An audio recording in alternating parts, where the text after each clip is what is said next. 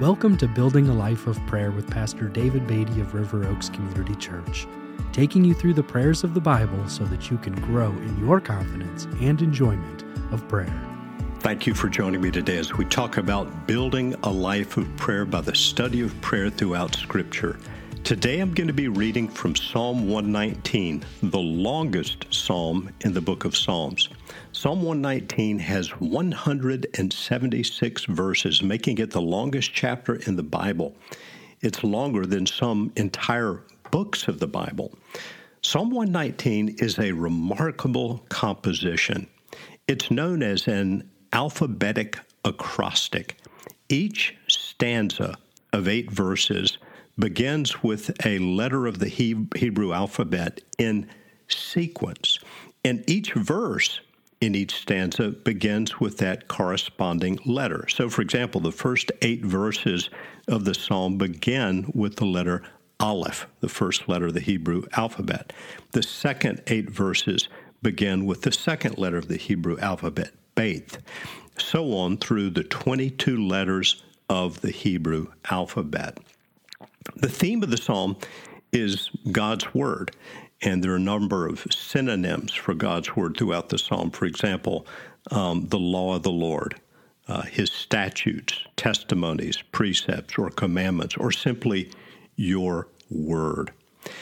I'm going to read the first 8 verses of Psalm 119, and the heading of the first 8 verses says simply Aleph, and that is the first letter of the Hebrew alphabet.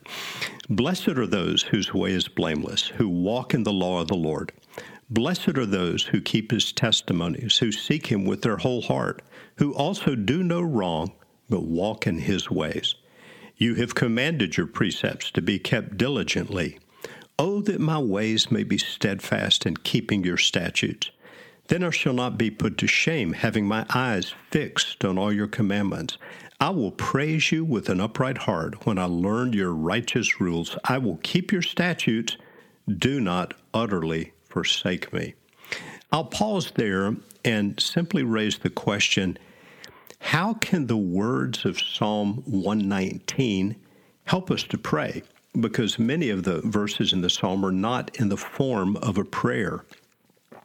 I think they can help us this way, by using the words of the psalm to form a prayer.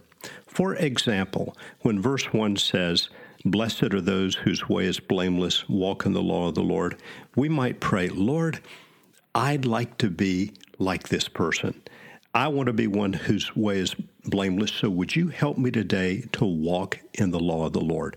Verse 2 says, "Blessed are those who keep His testimonies, who seek Him with the whole heart." So we might pray, "Lord, would you help me today to keep your testimonies? Would you help me by the power of your Holy Spirit to seek you with my whole heart?"